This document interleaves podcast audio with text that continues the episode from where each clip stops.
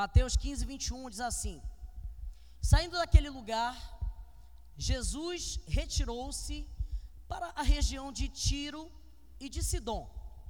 E uma mulher cananeia, diga cananeia, natural dali, veio a ele gritando assim: Senhor, filho de Davi, tem misericórdia de mim, minha filha está terrivelmente endemoninhada. O certo é endemoninhada, porque é ninho de demônio, não é endemoniada. Amém? Então, essa mulher chega até Jesus e fala: Senhor, filho de Davi, tem misericórdia de, de, de quem? De mim. A minha filha está terrivelmente demoniada. Pega essa, tá? Mas Jesus não lhes respondeu palavra. Então seus discípulos se aproximaram e pediram: Senhor, manda ela embora, pois ela vem gritando atrás de nós. E respondeu ele: Fui enviado apenas às ovelhas perdidas da casa de Israel. E a mulher veio e o adorou de joelhos e disse: Senhor, me ajude. E ele respondeu: Não é certo tirar o pão dos filhos e lançá-lo aos cachorrinhos. Disse ela, porém: Sim, sim, Senhor. Mas até os cachorrinhos comem das migalhas que caem da mesa dos seus donos. E Jesus respondeu: Mulher, grande é a tua fé, seja conforme você deseja. E naquele mesmo instante, a sua filha foi curada. Aplauda a palavra de Deus.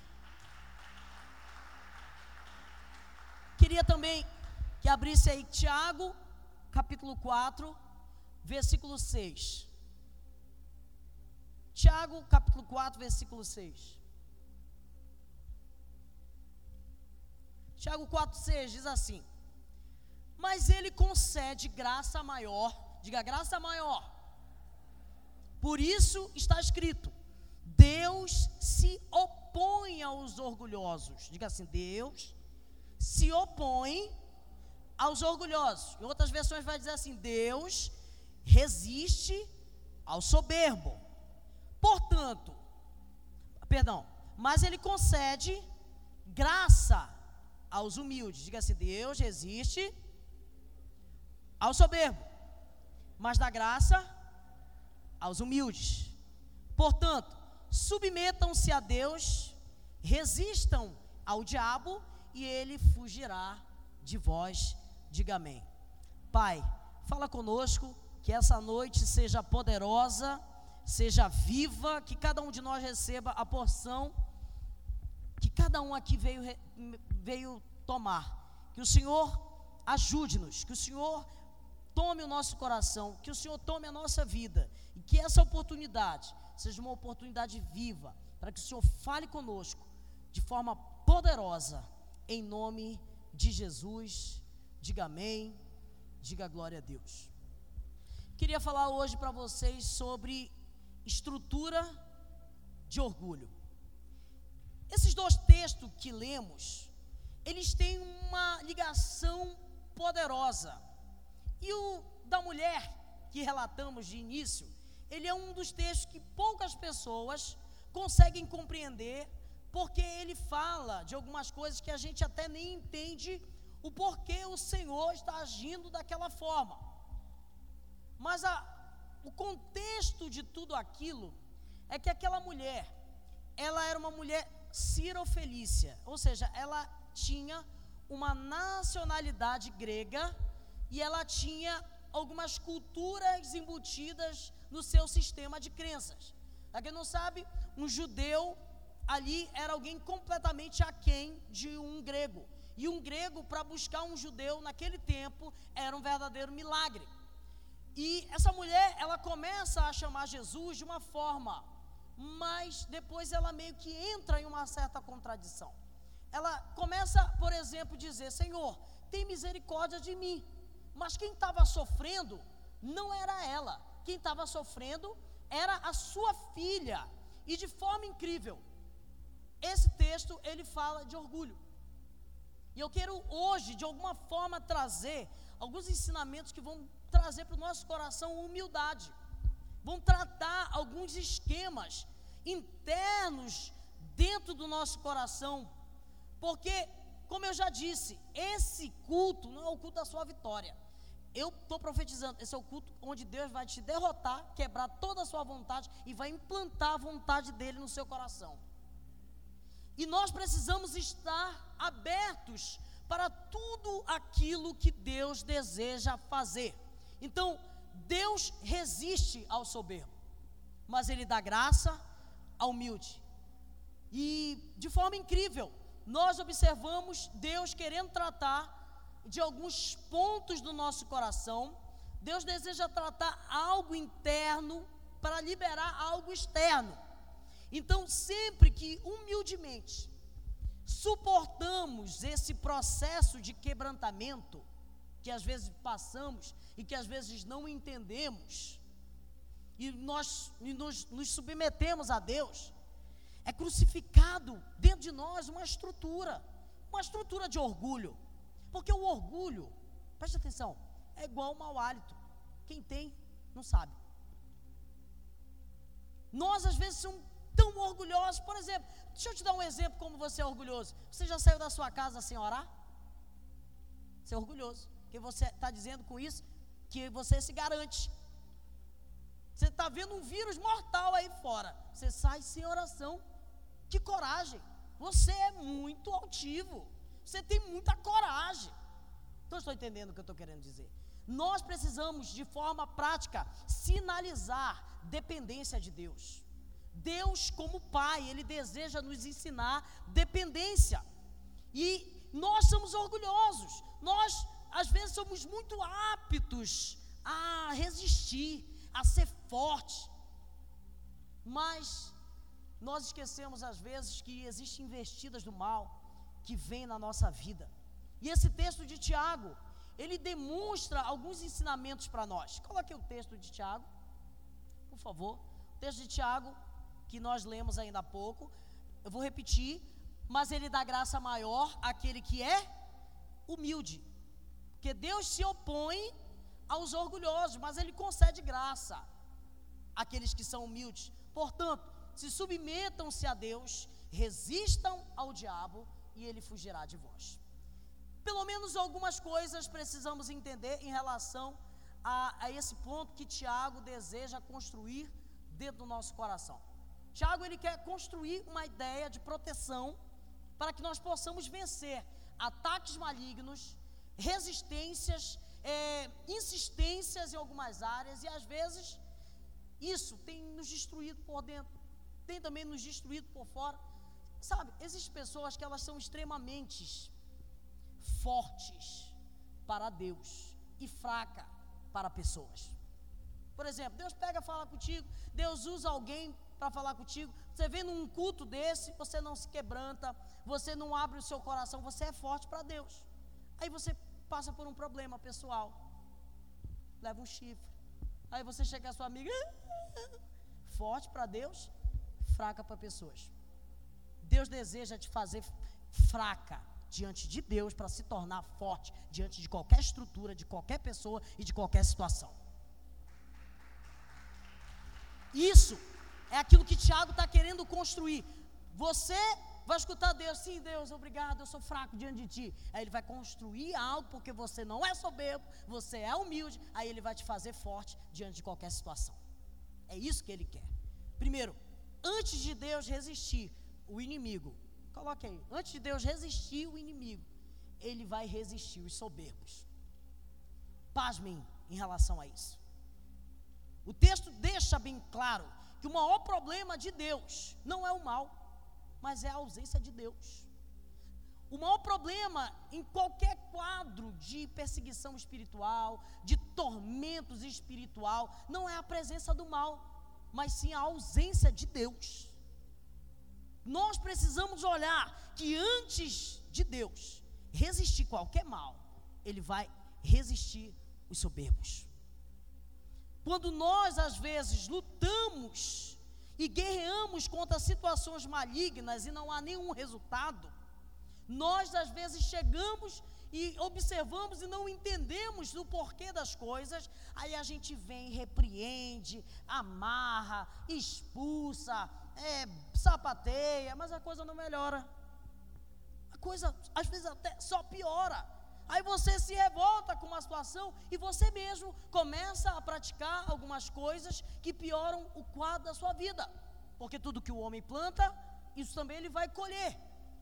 Então, no meio de toda essa questão, às vezes nós berramos, gritamos, colocamos a culpa no mal, mas a culpa não é do mal. Às vezes tem pessoas que nem precisam disso. As suas próprias decisões as suas próprias escolhas fazem com que essa pessoa desgrace algumas coisas na sua vida. Antes de resistir ao diabo, a Bíblia deixa clara que ele vai resistir o soberbo. Olha para dentro de você. Será que você tem sido desobediente? Será que você tem resistido a voz de Deus, as coisas que Deus tem te ensinado, que tem colocado no seu coração, o grande desafio de Deus vai ser esse. O grande desafio de Deus é o coração endurecido do homem. Deus vai te confrontar, confrontar a nossa soberba, a nossa independência, a nossa justiça própria. Todo julgamento vem de um certo orgulho. Nós precisamos olhar que indiretamente nós temos um orgulho embutido e é tão bom ver pessoas que são humildes diante de situações. Eu não sei se você já teve a oportunidade de estar com alguém e de querer tratar alguém. E você de repente descobre uma coisa. Ah, tu errou e tu vai querer ajudar aquela pessoa e aquela pessoa resiste. Ela, ela não abre o coração, ela não fala eu errei, eu vacilei, me desculpa. São atitudes práticas que nós, todos os dias, vamos ter que tomar. Então, diante de Deus, não tem como esconder. E em relação a uma questão até maligna, que pode vir sobre a nossa vida, o maior problema não é os demônios. O problema é o caráter. Quando nós temos um caráter que não é trabalhado, que não é, é, é correto diante de Deus, o inimigo ele não precisa nem agir porque o nosso próprio caráter vai trazer coisas que o inimigo fica olhando. É, não vou nem me bater. Então, antes, entenda uma coisa. Algumas coisas que não estão acontecendo na sua vida e não acontecem na nossa vida às vezes, é, é pura a mão de Deus que está no seu peito, você está querendo para um lugar, Ele está te segurando. Aí você está afim de arrumar um namorado, mas você é chata demais. Deus está protegendo os seus filhos, Ele está te resistindo. É para você achar graça a hora aqui. Todos nós aqui precisamos entender também que Deus dá graça àqueles que são humildes. Diga assim: Deus dá graça àqueles que estão humildes. Pois, depois de resistir ao soberbo, quando Deus resiste à nossa altivez, quando Deus resiste à nossa, à nossa grandeza e que nós nos diminuímos diante da presença de Deus, Ele entrega um presente para nós, a graça dele, o favor dele. Graça é favor, e merecido. Nós não merecemos, e pela graça, nós recebemos provisão, perdão, livramento, pois a graça e o orgulho não se mistura, não dá para colocar os dois no mesmo lugar ou você é orgulhoso, ou você recebe a graça de Deus. A graça de Deus, ela se manifesta, e o orgulho, ele não tem nada a ver com a graça. O favor de Deus e a abundância de Deus está ligado a um coração livre da arrogância. A humildade é a chave que abre a porta da graça. Humildade é o grande segredo para a santidade. Você entende que a santidade ela não tem a ver com perfeição e nem performance, mas sim com posicionamento de humildade diante de quem te perdoa. Você vê, por exemplo, Saul. Saul ele, ele pecou contra é, o Senhor, uma ordem direta diante de Deus. Davi pecou diante de uma situação com pessoas. Existe uma diferença em alguns pecados. Por exemplo, existem alguns pecados que nós cometemos contra pessoas. Você quase não sofre com isso. Mas existem pecados que nós cometemos contra o nosso próprio corpo. Esses são os pecados que são mais pesados, porque nós sentimos na pele a consequência. Todos estão entendendo aqui o que eu estou querendo dizer.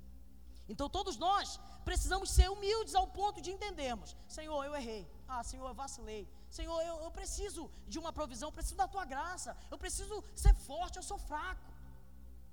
Chegai-vos a mim, e eu chegarei a vós outros. Limpai o coração. E vocês que têm ânimo dobre, ou seja, são de mente dividida, limpai o coração, se humilhai, chorai, trocai a alegria por pranto, se humilhai diante da presença de Deus e Ele vos exaltará. O segredo é a humildade.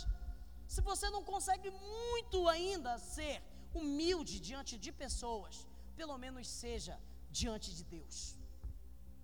Pelo amor de Deus. O outro ponto que Tiago ensina é que nós devemos nos sujeitar a Deus. Primeiro, ele trata do nosso orgulho, depois ele nos dá a sua graça, e quando ele dá essa graça para a gente, sabe o que acontece? Nós nos alegramos e nós começamos a nos sujeitar a Deus.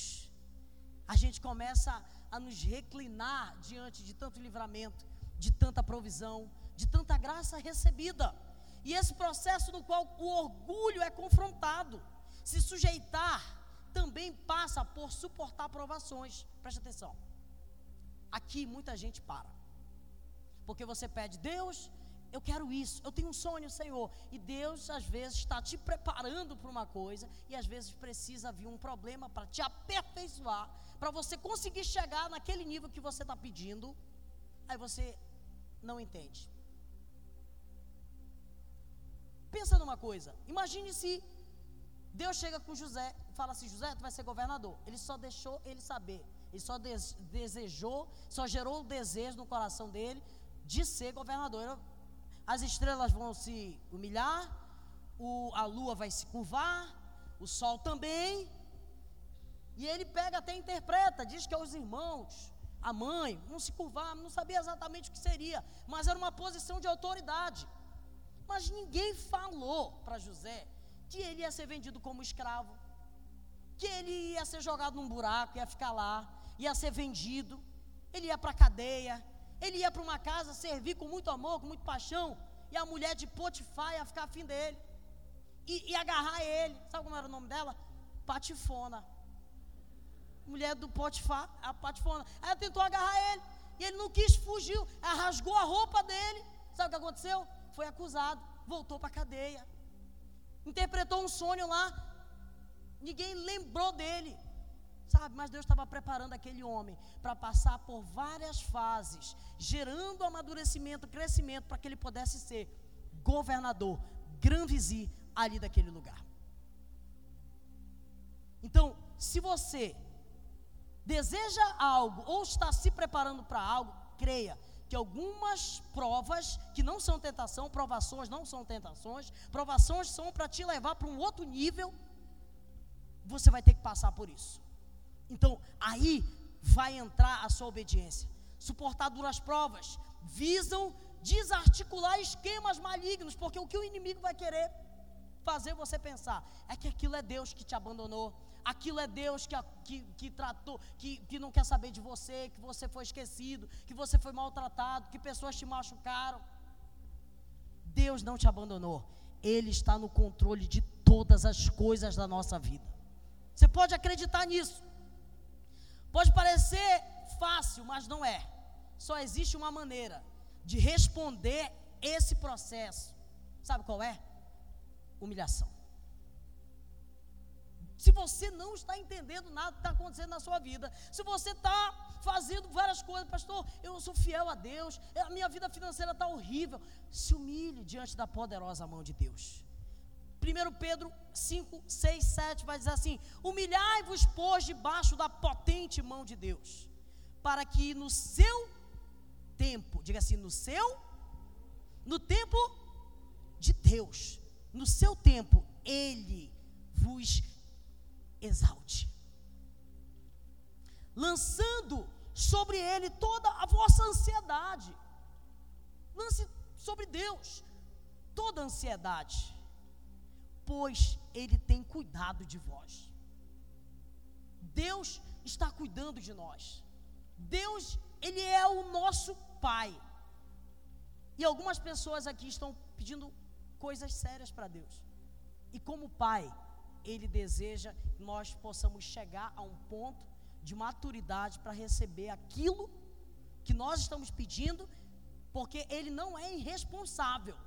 Deus não quer te dar algo que vai te destruir, que vai acabar com você. Então, diante de toda essa questão de sujeitar a Deus, você precisa, como pai, sabe, como filho, saber que existe um pai que está olhando a sua maturidade para você receber aquilo que você precisa. Isso é a chave de entendermos porque algumas coisas não aconteceram. Aí, quando nós nos sujeitamos a Deus, número 4, resistir ao inimigo e ele vai fugir de vocês. O processo de nos sujeitarmos a Deus destrói uma plataforma de autoridade na qual resistimos ao inimigo. Entenda que quando você depende de Deus, quando você devota a Deus a honra, a glória, tipo Jó, aconteceu várias desgraças, ele falou: ah, Deus me deu, Deus tomou, bendito seja o nome do Senhor. Isso é um exemplo prático de sujeição. Quando nós nos sujeitamos a Deus, nós resistimos automaticamente o inimigo. E quando nós resistimos ele através da, da sujeição a Deus, ele fugirá de nós. Entenda uma coisa: você não precisa virar caça fantasma você não precisa virar um perseguidor de demônios ou achar que tudo está no demônio. Só se sujeite a Deus. Quando você faz isso, todo mal corre, porque existe um guarda que peleja contra você. Que a palavra de Deus diz: pode vir por um caminho, vai sair por sete. Poderão cair mil ao teu lado, dez mil à tua direita, mas tu não vai ser atingido. Deus te protege. Deus é o teu guarda. Ele é o teu sentinela. Na medida que suportamos humilhação, nos sujeitamos à correção divina, o inimigo não tem mais onde se apoiar ou se esconder. Quando nós nos sujeitamos a Deus, vacilei, errei, me desculpa, não tem apoio, não tem estrutura. O orgulho é uma estrutura que alimenta coisas malignas na nossa vida. Quando Tiago fala para resistirmos a ele, isso significa um tempo no qual guerreamos através da humilhação. Vou repetir isso. Quando nós nos sujeitamos a Deus, isso é um tempo que guerreamos através de humilhação. Se humilhe hoje diante do Senhor. Coloque o seu coração diante dele. Para Jesus, a humilhação ali foi 40 dias o inimigo, ele é tão sujo. Ele foi lá com Jesus, imagine contigo. Para Daniel, foi 21 dias de jejum que ele fez. Agora, pastor, eu não, eu não sei como é que eu posso me sujeitar de uma forma poderosa. Eu, eu preciso aprender a me sujeitar. Essa foi só a introdução da palavra, agora que ela vai começar. Olha aqui para mim. Vamos entender um processo onde nós nos sujeitamos a Deus de forma prática. E eu quero usar a história dessa mulher Cirofelícia para você entender em qual ponto nós precisamos chegar para recebermos um milagre ou um favor de Deus. Partindo Jesus dali, da região de Tiro e Sidom, ele encontra uma mulher. Entenda que o Alexandre, juntamente com o helenismo, ele, ele, ele helenizou praticamente todo mundo. Isso ele, ele gerou a cultura da Grécia em quase todo o mundo.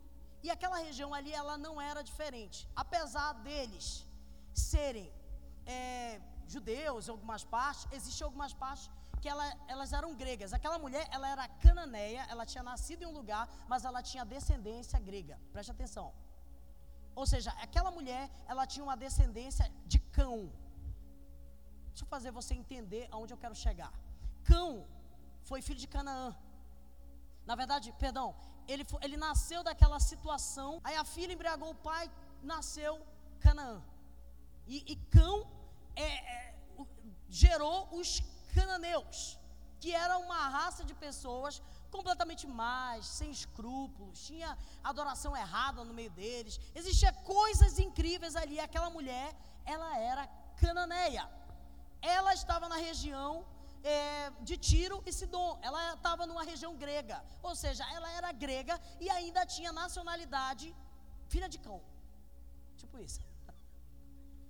E Jesus ele pega e traz esse texto que algumas pessoas não entendem, mas hoje a gente vai entender de uma forma prática. Preste atenção. Primeiro, vai ser rápido. É, aquela mulher, ela, ela recebe uma, uma investida, porque ela ela, ela tá ali, desesperada por causa que o caso dela não era um caso de depressão, não era um caso de um problema sequer. A Bíblia fala que a filha dela estava terrivelmente endemoniada. Não era um quadro qualquer de opressão, de sei lá o que. Era um caso sério de opressão maligna. E aquela mulher está ali diante do Senhor e de alguma forma o problema não era emocional, não era sentimental, não era temperamental, era uma exploração demoníaca. Era uma coisa que aquela mulher com certeza sofria todo dia por causa daquele problema que existia ali na filha dela. Oséias fala uma coisa, que Deus ele, ele faz a ferida, ele mesmo cura a ferida. Em alguns casos, essa é a situação. E aquela mulher, ela passa por alguns pontos. O primeiro ponto que ela passa, ela passa por um certo desprezo. Ela clamou da forma certa. Ela falou: Senhor, filho de Davi, tem misericórdia de mim. Ela chamou da melhor forma. A Bíblia diz que todo aquele que invocar o nome do Senhor será salvo. E a Bíblia fala que Jesus não respondeu palavra. Ele não respondeu nada. Ele ficou calado, ele escutou ela. Ele de alguma forma desprezou aquela mulher. E a Bíblia fala que ela começa claramente correr atrás dele e gritar, ao ponto que os discípulos chegam até Jesus e dizem assim: Senhor, está ficando feio. Despede essa mulher, porque se a gente está escutando, o Senhor também está escutando. De alguma forma, Jesus ignorou aquela mulher naquele momento. Mas ela pega, eu acredito que ela, tipo, Jesus vinha aqui, ela vinha gritando atrás dele. Ela deu a volta e se ajoelhou na frente de Jesus e falou: Senhor, socorre-me. Aí que Jesus ele responde que ele não foi enviado a não ser as ovelhas perdidas da casa de Israel. Querendo ou não, em algumas palavras, está dizendo assim, gente, ei, ei, menina, eu, eu vim para os judeus, eu, eu não vim para vocês. Tipo isso. Aí, ela pega e, e, não desiste. Entenda uma coisa, gente, porque se fosse algum de nós aqui, quando gritou Jesus, não respondeu, ficou em silêncio. Ah, ficou em silêncio, a vida segue, vou, vou para cá. Quantas pessoas desistiram de alguma coisa de Deus só porque não souberam esperar?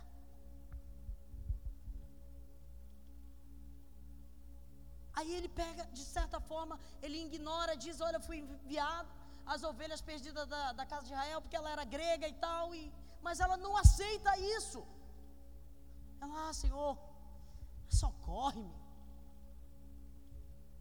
E ele, de certa forma, quando ela pede, socorre-me, ele pega assim: olha, não é correto tirar o pão dos filhos e dar aos cachorrinhos, porque ela era cananeia, filha de cão. De alguma forma, isso é uma interpretação que alguns teólogos têm. E outros falam que era o cão mesmo, bicho. Porque é tipo, ah, não, não entregue as suas pelas aos porcos ou aos cães. Existia esse ditado lá naquele tempo. E ele resiste à mulher. Resiste ela a um ponto de ela chegar e se ajoelhar e implorar Senhor, me socorre. Mas não é correto. Eu te ajudar. Aí ela, quando ela chega no ponto que Jesus queria, que era o quê? A humilhação. Alguns problemas, Deus vai resistir a gente até nos humilharmos a Ele. Se você ainda não chegou nesse ponto, quero te dizer que talvez por isso você ainda, de alguma forma, não resolveu algum problema seu. Porque alguns problemas, gente, não estou falando que são todos, mas alguns problemas, eles têm uma estrutura de orgulho que Deus quer quebrar. Aquela mulher era grega, um grego para procurar um judeu, naquele tempo, era um verdadeiro milagre. E Jesus sabia disso. Aí ela pega e quebra o Senhor e chega no lugar que o Senhor queria. Ela fala assim: Senhor, não estou desmerecendo o que o Senhor está falando, mas até os cachorrinhos comem da migalha que cai da mesa dos seus donos. Quando ela fala isso, Jesus fala assim: Ele muda. Tu vê que Jesus muda? Mulher, quão grande a tua fé. Pode ir, a tua filha está curada. Ele não orou nela, ele não tocou nada, ele só disse: ah, Você chegou onde eu queria. O milagre chegou também, porque você chegou aonde eu queria, e é isso que Deus quer que a gente faça. Se humilhe diante da presença de Deus nessa noite, porque eu tenho plena certeza que o que Ele tem para fazer na sua vida tem muito a ver com provações, guerras, mas também com respostas que Ele vai nos dar até amanhã, se você quiser. Fique em pé. Aí eu volto a dizer: esse culto hoje não é o culto da sua vitória. Diga assim: esse culto é o culto da minha derrota. Porque eu vou vou estar derrotado diante de tudo, mas humilhado diante da poderosa mão de Deus. Deus deseja fazer coisas lindas no meu coração, mas Ele deseja, antes disso, gerar em nós um coração humilde, temente, para que as coisas comecem a acontecer em nome de Jesus. Queria que você colocasse a mão no seu coração. Coloque a mão no seu coração. Pense na sua vida. Começa a refletir: será que eu não estou sendo soberbo, Senhor, em alguma área? Eu ainda não vi a tua provisão aqui. Davi, ele, ele tinha uma oração. Ele fala: Senhor, tu sondas, tu me conheces. Tu conhece meu deitar, meu levantar. Se eu, se eu desço no mais profundo abismo, ali o Senhor está. Se eu subo no mais alto, o Senhor também ali está. A tua mão me sustenta. Ele, ele, ele chega em Jesus, em Deus, da forma correta. Sabe, você tem a oportunidade de fazer isso agora. Algumas pessoas aqui precisam se humilhar nessa área de relacionamentos. Você, você já quebrou tanto a sua cara e você continua caminhando no mesmo lugar. Que coragem você tem. Sabe? Deus deseja que você pare de sofrer, pelo amor de Deus. Comece a, a, a tratar as coisas de forma diferente. Comece a agir de forma diferente. Se humilhe diante da presença de Deus. Isso é uma noite de humilhação. Nós queremos nos humilhar diante do teu altar, Senhor.